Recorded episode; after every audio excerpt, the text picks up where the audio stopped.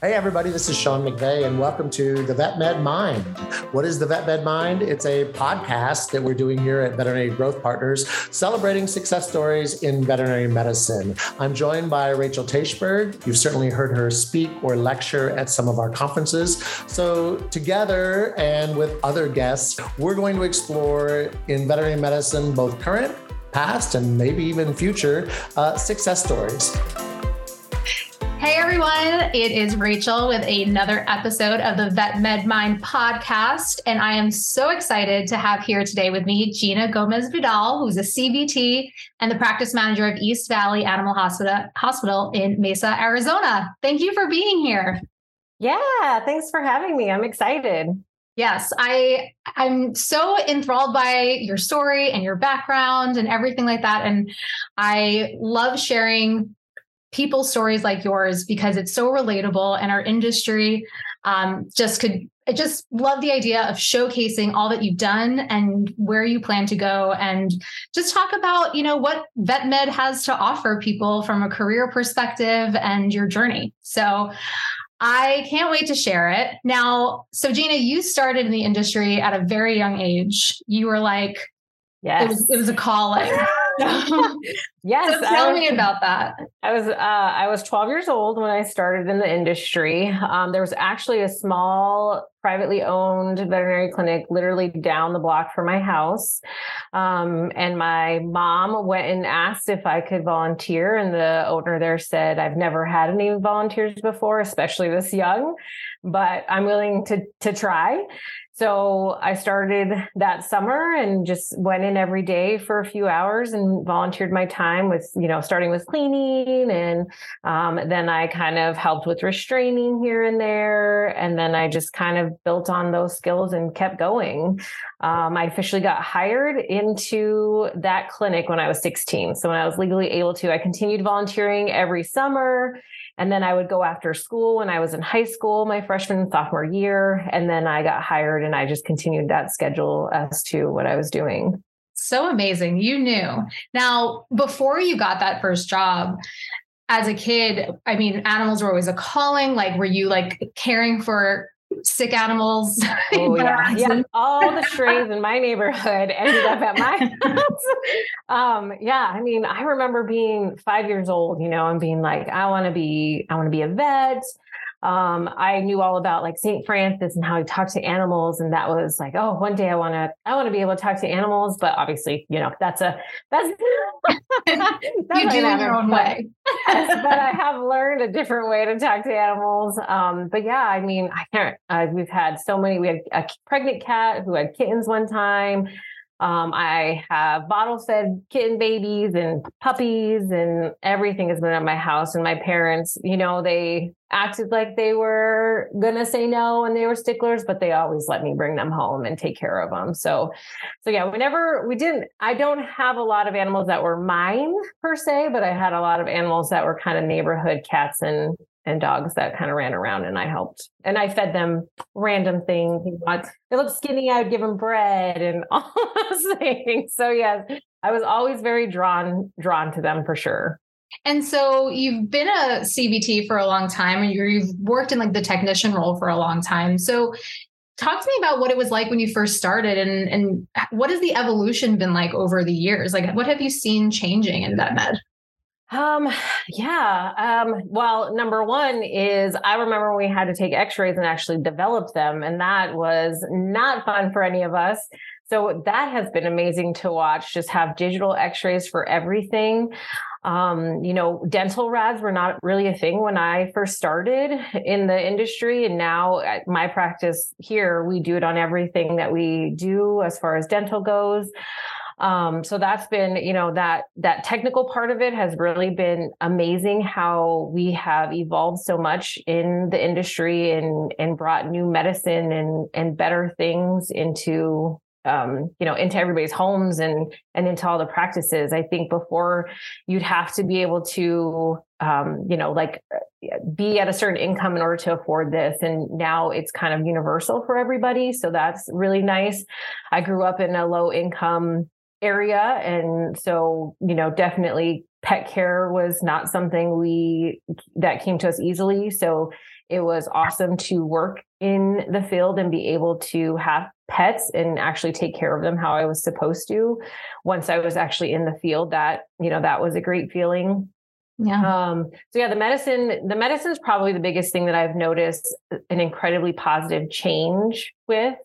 Um, but also it makes it so much easier on the on the technicians to get things done. It takes so much less time than it used to, which is so helpful. It's way less frustrating um, as far as those things go. And us being able to do blood work in house, that wasn't something that we really were able to do either. When I started, you know, we were using those big, thick glasses for white blood cell counts and stuff like that. And um, and now the machine just does everything for you. So yeah. that's pretty awesome. And the turnaround time for the out out lab stuff is is great and amazing. And it's it is more affordable, I think, for even private practice to own those things too, versus yeah. just big corporate um, places. So that that's great medicine for our patients because you know nobody wants to go home and wait on results for their pet especially if they're not doing well yeah. just like none of us want to um, so that definitely is something that i have you know loved yeah. the change in this industry it is amazing, you know, and time goes by so fast. Like as it is, I feel like every year, I feel like every year as I get older, it becomes more apparent how fast time flies. And yeah. in reflection, when you think about the advancements in our field and you know even in in you know so far just in, in your lifetime of the career how much has changed and how much is growing and constantly evolving. It's it is really cool and it's an incredible career to be in. Um absolutely.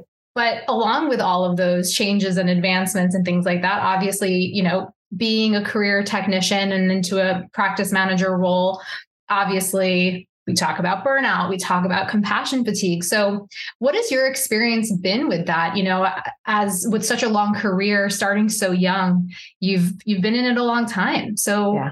what's that journey been like for you?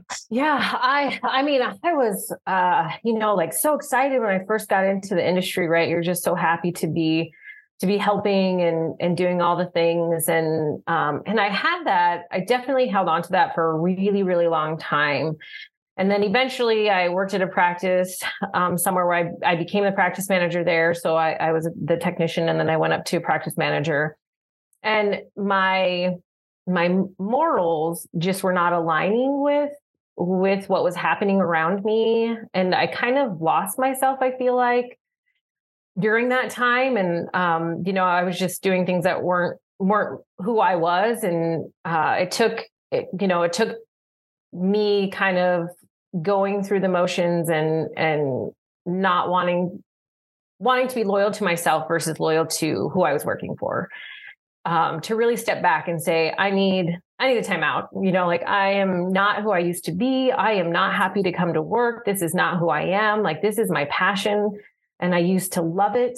Um, I loved the people I worked with. It was just what was happening around me. It was like you're standing there and things are moving all around you know like in the movies mm-hmm. everything's moving all around you and you're kind of just like just frozen in time and that's yeah. kind of what it felt like and so um, i decided to take a step back in management and i went back to being a technician and i worked for a surgical center um, here in Gilbert, and they were amazing and they aligned perfectly with my beliefs and what I wanted. And I kind of got back into hey i love what i do and i'm really happy. Um, so then i was like okay i'm ready to get back into management and work with the people and and deal with those things you know on a day-to-day basis. Um, and so i i had two jobs at the time. One was with a surgical center and one was at a gp and i switched my part-time and my full-time. So i went full-time at my part-time job and part-time at my full-time job. And so mm-hmm. Um, so that was back in uh, 2013 and i've been I still do relief at the surgical center and as a technician, which is nice. That's probably one of my favorite days of the week because um, mm-hmm. I don't have to. Nobody, you know, like yeah. I just get to be a technician and enjoy my job, and I and you know nobody if there's an upset client or a coworker's upset, I can just kind of talk to them as an as a coworker, not have to worry about um, making sure that their needs and wants are fulfilled. It's just hey let's have a conversation. Let's talk about it. Let's work it out. Maybe i can i can help you feel better about it. Um so so that has been really nice and i have really loved my management job again and i have you know i've got my passion back and i just feel you know this industry is it for me. Like i I I can't imagine doing anything else in the world.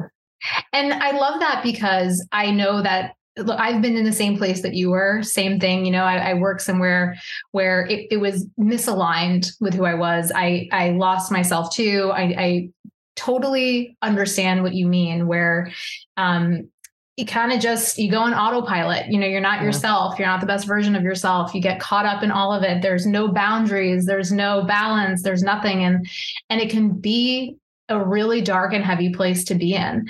And what we see now, of course, is that and it's not new, but I think now, especially over the last couple of years, is a lot of people end up making that choice to leave the industry. Mm-hmm. And so it sounds like for you, you knew that wasn't the case. Like you you had this passion, this deep passion. You knew that it was more about the environment that was broken than the career choice that was broken. Absolutely. Yeah, yeah. definitely 100%. I knew that this is what I wanted to do forever and that it definitely wasn't that wasn't my an option for me to leave. Yeah. Um, it just never like never even came to my mind. I just knew I needed a timeout from what I was currently doing um, to just really reevaluate what was happening and and make the best choice for myself. So 100%. that's what I did. Yeah.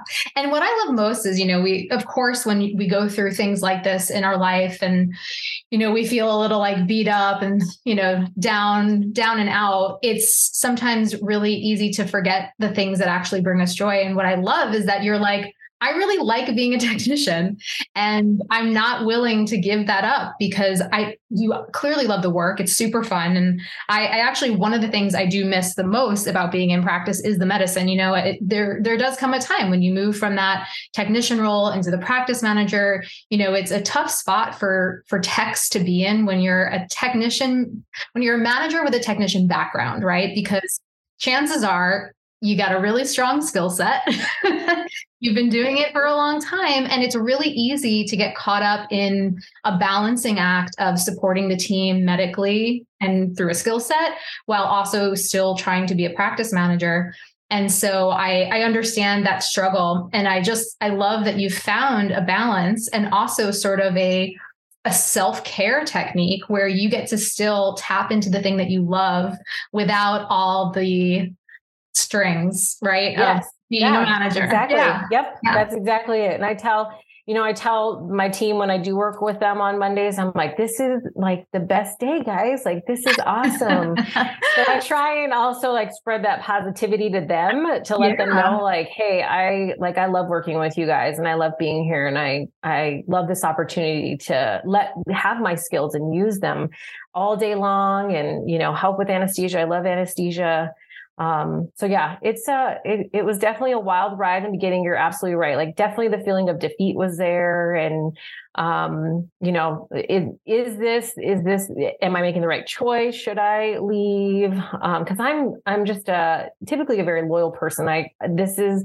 my you know fourth job two of my two of my four jobs i still have my second job i only had because i moved out of, out of town um, so i definitely find a place and kind of make it my home and um, my goal is to to stay there long term. So yeah, that's definitely important to me. I wanted to ask also, just because you did that transition from technician into manager, what was that like? You know, how did you did you prepare yourself at all for that? Like, you know, did you have any guidance or mentorship? Yeah, so it kind of just happened. So I started out as the lead surgery tech.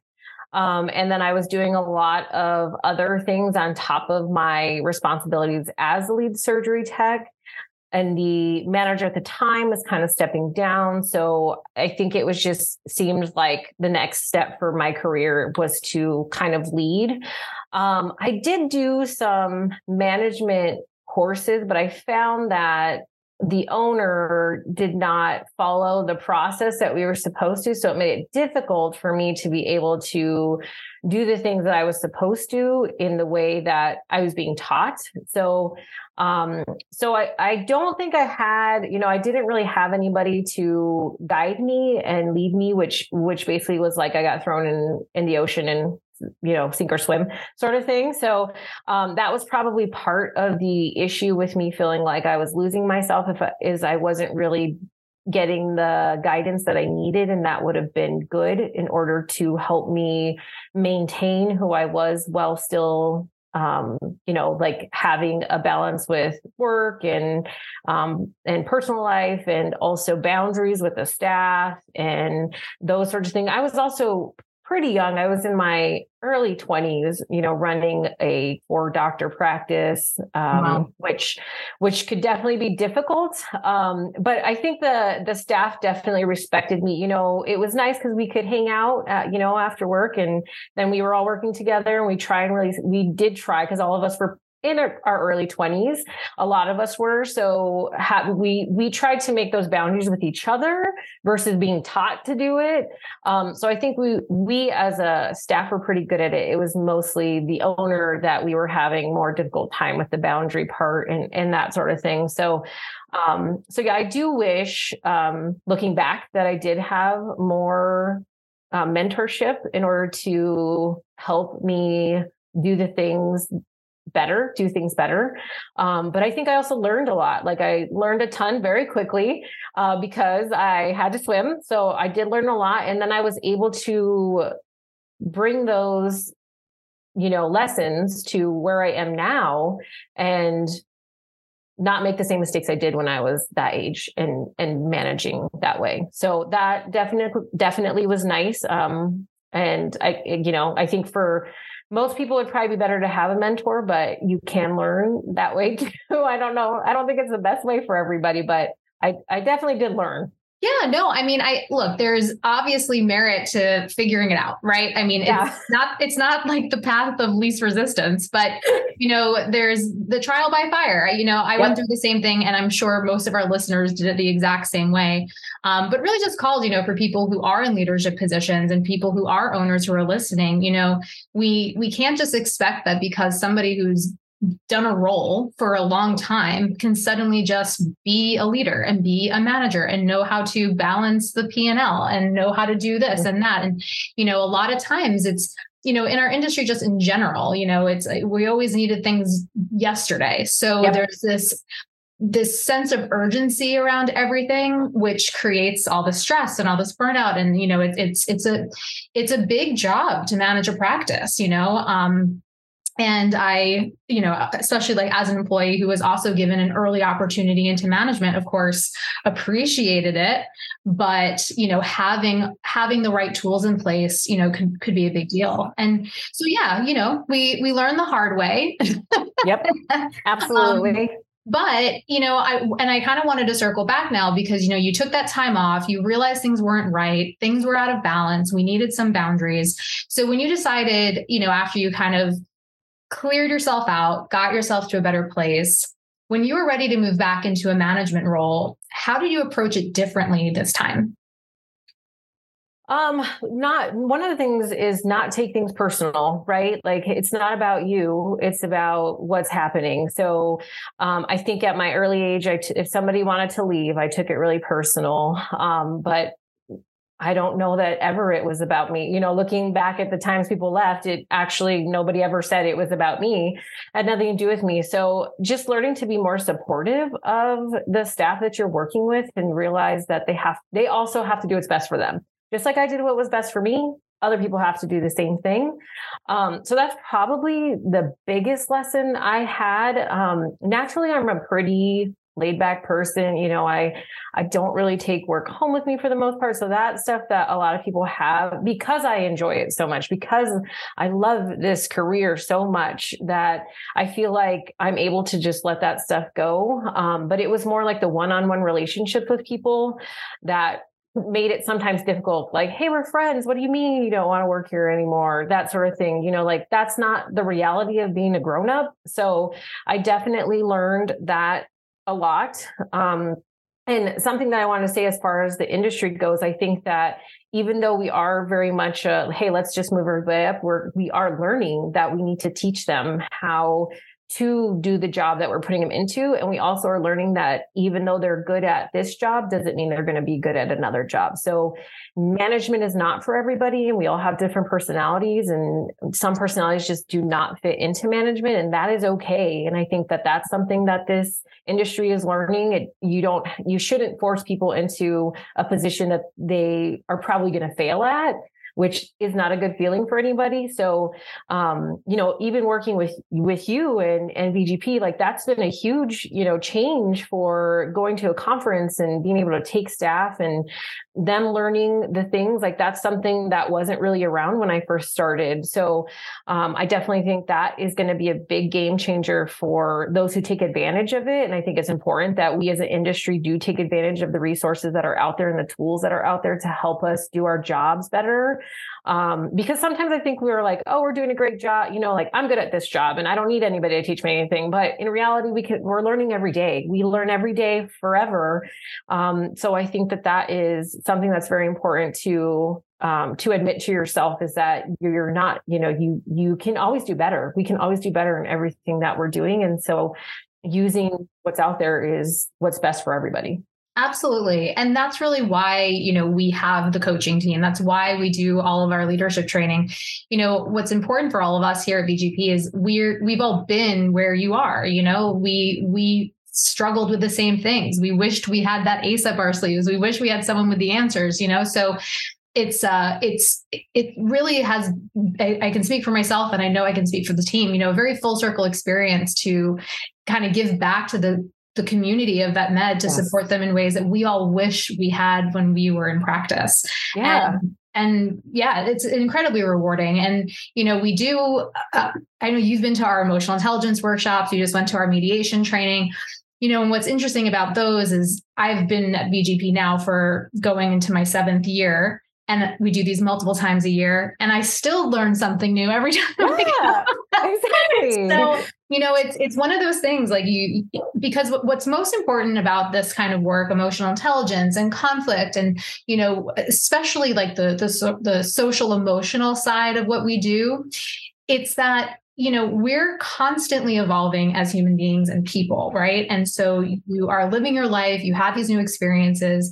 And so to do the work on yourself and to learn more about who you are, what your values are, right? Like the, the whole thing you went through personally, figuring all that out to become a better leader for your team or a practice owner, whatever that may be, is so important because again, you know, you're not the person you were yesterday. When you come back a year from now, the content's going to resonate differently and it'll speak to you in new ways. And so, um, so yeah, the the continuing education, the opportunities, um, and also just getting out from behind your four walls. You know, mm-hmm. it's like I, I remember being in practice and feeling so lonely, like am I the only one dealing with this stuff? You know, and I think that when you go to a conference and you talk to other members, there's this like feeling of like belonging and togetherness and that oh these aren't unique to me like this is like i can talk to other people about this and we can relate and bond and connect and so uh, there's just yeah so much good that comes from all of that yeah. Um, and how do you feel like after coming to these workshops doing a lot of this like social emotional work how do you feel like that's impacted the culture of your practice? I think that new things are always scary for everybody. So, uh, definitely, you know, when I was like, we're going to start talking about emotional intelligence, these are the things we kind of learned. Um, we're going to watch some videos so that we can learn how to communicate better. It was definitely like, oh no, like, you know, that just, it's something different. Um, but, but I do think that during the videos that we watch and the CEs that we're doing so far, there's definitely self reflection happening. And there's a lot of like shaking their head, yes, and um, in agreement with how people are feeling and they are uh, i have you know definitely a few that just struggle a bit with communication and they they are definitely trying and using the words and they will like take their little uh, we have the feelings chart up and they'll grab that and kind of talk about how they're feeling. We've gone through different scenarios like when this happens how does that make you feel? Um so it is it is a tough thing to learn and to practice and you know repetition is important so that you get better and better at it. And it's a uh, like a scary feeling to talk about uh, what what's going on inside your head a little bit too i think. But i think as we continue to do it we'll we'll see more positivity around the practice and you know because push come to shove medicine is hard you know? It's it's yeah. frustrating it's sad Um, sometimes it's infuriating depending on what's happening to the patient. So there are definitely a lot of emotions that we go through every day that's up and down and up and down. And um, and with COVID that, you know, exasperated everything and made it even worse than it already was. So I think that it's very important that they learn to communicate how they are feeling instead of biting their tongues and not talking about it you know let's let's talk about the elephant in the room. Um, i did I, we're, we're, we are trying to do like little huddles um, or if it's getting a little frantic taking a like everybody gets a timeout hey mm-hmm. let's let's just take a minute and everybody take a deep breath you know count backwards from 10 it's okay. Everybody's everybody's going to get their treatments and all that sort of stuff. So um, i definitely am trying to be more aware of what's happening you know because i do have an office so i'm not always out on the floor so i can't always see what's going on. Um, but i have leads that are more aware of that stuff so i've told them to hey let's make sure if your team seems a little frantic let's take a pause and and uh, talk about what's going on and what we're feeling and then and then that way we can move on from that. So I, I definitely want the culture to be more positive. I think that's where we're heading. So I am happy about that. Yeah, I love that. You know, it's just so important to read the room and it's it's hard when things are moving a million miles an hour, you know, and especially when people in charge are also doing the role, right? Yeah. So it's like, you know, to have that presence, that ability to step back, to take it in, um, you know, because like you said, yeah, people will will naturally want to hold it in Mm-hmm. But what ends up happening is it comes out usually behaviorally, right? So there is no such thing as biting your tongue. If no. you're biting your tongue, so it's coming out somewhere else. So it's, it's probably going to be worse. Um, so, you know, it, it is, it's important. We can't just, you know, look at someone and be like, oh my God, Gina's just going to blow it in a second. Like I can see, and then not do anything about it, you know? Yeah um, because we know what's going to happen, you know? And, and so it's a matter of just, again, like you said, like leaning into the discomfort and being like, Gina, are you okay? Do you need to take a minute? Um, yeah. You know, and that support and that vulnerability and that transparency is so important, you know? And, you know, I don't, I don't want people to think that, you know, when we talk about emotions, that it's like, we're going to be crying all day and talking about our feelings all day. It's a matter of just accepting where I am right now and deciding if mm-hmm. this feeling is serving me well or serving my team well. And that's it. And then just like choosing something else. Or, you know, and again, if that choice is take a deep breath, if that choice is go outside, if that choice is no, I think I can just move forward with this. I can change, I can just like compartmentalize that for a second you know it's different for everyone in every situation but you know developing those skills for your team is just going to have such a long lasting impact in building the culture that you want so I love that. Um, I'm so glad that you're on board and you know teaching your team because it's it's you know it's it's one of those things. It's not just it doesn't just stop at your practice, right? Because these are ultimately life skills. Yeah, yeah just 100%. about practice. You know, so it's it's really empowering because you know all the people you're teaching this stuff to go home and have partners and family and kids. And you know this sort of stuff and having these conversations can make a much bigger impact than just your practice which is yeah and that's that's really what i want. You know i want them to be able to use it in everyday life and um, use the correct words you know and you know part of the conference was it's all about how you feel. You say i feel. Don't talk about what you're reading off of that person. Talk about what's going on through you. So um, definitely that's that's been important and something we've been working on and having coaching moments where something happens, we can take the person aside and we can just talk through it and say, hey, you know, nobody's in trouble. Like the office is not a scary place. so I've also been working on, hey, let's meet once a month with everybody with the leads. You know, let's just chat and see. And it's not it's not necessarily going to be good or bad. It's just, hey, let's how's everything going, sort of thing, checking in, um, just so that there's not that you know everybody's not terrified come into come into the office and just have a discussion. Yeah. Um, it's true. It's like the principal's office. I know. I I also worked really hard to desensitize the team to the office. Yes candy, comfortable seats. If someone pulls me in the hallway, I'm like, oh, come in, let's sit down. Like, you know, like, no, like this is a safe space. It's a safe space. No one's in trouble. Just because there's a door doesn't mean it's yes. like, you know, a prison. It's okay. A dungeon. yeah, exactly. So same thing. Um, you know, I had a lot of team members, you know, I'd schedule meetings just so that way they would know I wanted to chat with them at a specific time, yeah. you know. Um, and it was like, you know so yeah there has to be like uh, you know again when when i walked into a practice and that was the reaction when i scheduled something i was like oh we have trust issues okay yeah. you know um because like what do you think i'm just going to fire you tomorrow and yes. if, if, that's yes. what you think is happening then i'm concerned about what it is you're doing that you think you're going to be fired because I don't know of anything. So, um, so yeah, it, it is. It's a really interesting dynamic that exists very pervasively in our industry mm-hmm. about that oh, yeah. whole like getting in trouble and being called into the office. And so, I really appreciate that you're doing what you can to undo all of this sort of generational trauma from our industry of, of being in trouble. Um, but I want to now, I want to kind of talk to you about your future because you're starting this new adventure. So yes. talk to you about your plans for 2023. Yeah. So, um, so I had always wanted to go to vet school and I didn't because I didn't want to be in major debt. And you know, with with the uh with the jobs that I have had, I've definitely worked with enough vets who have tried to to always say like don't do it. If i would have known i wouldn't have done it and um you know like just things that you're like okay maybe, maybe that's not what i want to do. Um i know i want to be in the industry but maybe i'm just going to not do that. So i never i never pulled the trigger on that and i decided to look into management instead.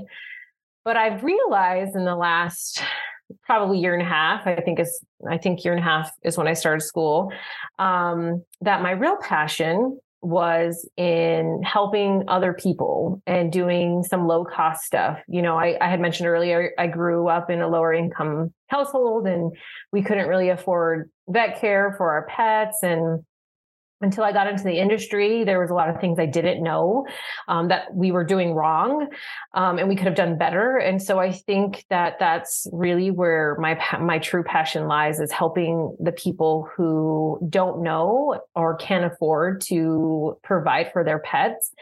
Um, I don't want people to not have pets because they can't afford to not have them. Like, I don't think that should be a reason not to have them. Um, and maybe they can't do everything for their pet, but you know, if they can do a little bit, they can treat the pet symptomatically for stuff and, and find somebody willing to work with them. Um, then that's really what's what my passion is. So in uh, when I worked at a clinic in Flagstaff, we did some low cost stuff on a mobile, and that was probably the most fun I have ever had in my journey throughout this career. So that's definitely something that um, I realized I couldn't do as a technician. Right? You can't you can't do surgeries, you can't you know diagnose, can't do those things as a technician. So um, I was going to need to go to vet school. And I always said if there was one in Arizona, and now there's two in Arizona. the universe is like, you have to go. You have choices now. Yes, exactly. and that's uh, you know, that's that's kind of what I decided like, hey, there's two. I'm born and raised in Tucson, and that's where the vet school is that I'm going to apply to. You, the University of Arizona opened um, a vet school, and so my family is there. So you know, as far as cost of living, hopefully I can work some stuff out so I'm not having to take a loan out for that part of it. Um, so I can save some money when it comes to that, which is a huge part of, you know, something veterinarians don't always think of when they're when they're applying to school is they're going to need money for housing because they're not going to be working.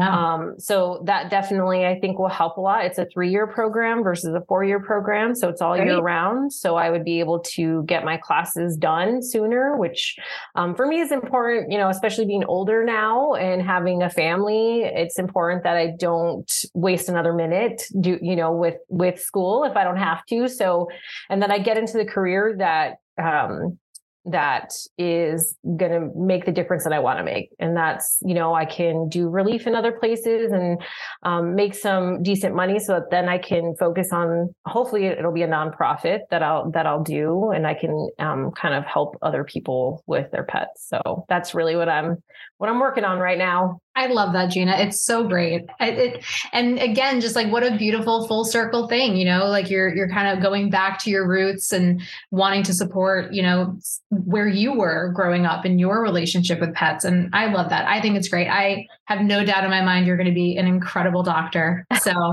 I'm very very excited for you. Yeah, it's I'm I get yeah, it gives me goosebumps because it's it is cool, you know, it's it's a it's a dream fulfilled, which is a beautiful thing. Not everyone gets to to check that box off the dreams list, you know. So yeah, very cool very excited for you. Um, so i i mean i'm so appreciative of your story. And again i i know so many people can relate to you and i know you're going to inspire so many people. And going to vet school now and kind of just completing this full journey is amazing. Um, but before we close out i do want to ask you I have a few rapid fire questions okay, oh, okay. they're fun they're fun um, okay so just a few things so first of all what was the name of your first pet uh, my first pet's name was Pepper. She was a Cocker Spaniel. Oh, cute. Have you stuck with Cocker Spaniels over the years? No, actually, funny. My aunt used to breed them, and oh. so that's how I ended up with a cocker spaniel. Um, but a lot I didn't know about them. Right, they get bad ear infections. Uh-huh. They have uh-huh. bad oh, yeah. So there was a lot I learned uh, once yes. I worked in, in, the industry, and um, I God, I love that dog so much, and um uh yeah but that i i don't know that i'd ever own another cocker spaniel um because, of, was, because of that but good lesson yes. Cocker yeah, spaniels are cocker spaniels are definitely your a good trip down into the medical side yes. of yes she definitely was. She definitely was. That's hilarious. Um what is your number one guilty pleasure? Ooh guilty pleasure that's a great question. Um, honestly, I really love a nice cheeseburger and french fries. That is my guilty pleasure. Yeah. I, when I have like a bad day or something, I'm like, you know what I want? I want a cheeseburger and french fries. Most of the time I eat pretty healthy and, you know, turkey and green beans all day, every day. but yeah, that is my guilty pleasure for sure. Delicious. what is one thing on your bucket list? Oh, besides being a vet, uh, oh, I want to go to Africa. I want to do. Um, they have a um, a place there that you can stay and help with the animals and um, do like a safari and all this stuff. And I want to do that Ooh. one one time. That yeah, sounds spend like a, like two weeks to a month there and and just hang out. Oh, that sounds like a dream. Yes. so speaking of traveling, what is your go to airport snack? Ooh, airport snack. You know, I actually do not fly a lot. I drive mm-hmm. everywhere. Me and my family drive everywhere. Um, so that is a. I'm trying to think of what I ate the road trip time. snack. road road trips. I really like Gardettos. What are those? Road trips. They're like the they have like the pretzels and then like the little brown biscuits and oh yes, oh yeah, those brown biscuits. That's where that's where I love those things. Mm-hmm.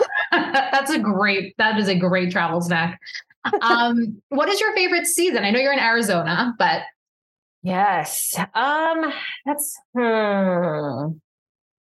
probably if you want to call it a spring. Our spring is probably my favorite because it's like the perfect weather. Um, it starts to get a little bit warmer at the end, so you can even like go swimming during our springtime, mm. which is really nice. Um, but yeah, that's probably my my favorite season if you'd for Arizona. Yeah. It's like a two week period, right?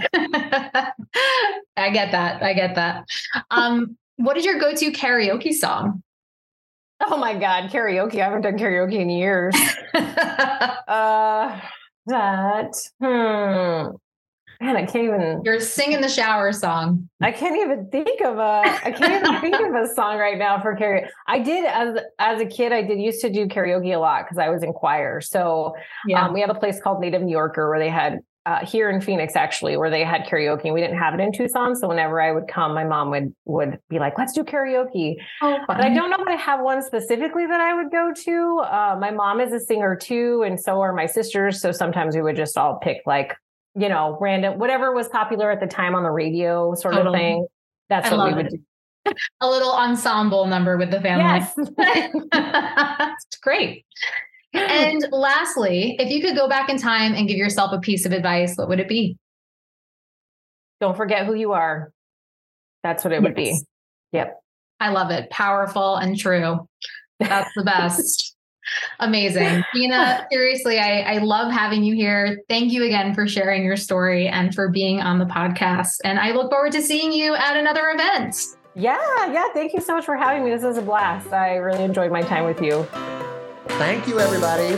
And uh, by the way, if you know somebody that in your life is a success story in veterinary medicine, and I really mean this, it could be a kennel worker, it could be the person who cleans your hospital, uh, it, it, can be the best client that comes through the door who's an animal advocate, uh, a success story in your neighborhood. Uh, those are the kind of stories that we're looking for. And so I don't think we're going to have any shortage uh, of uh, candidates, but um, always interested to hear what you think of when we say who's a success in your life, what's going on in their vet med mind.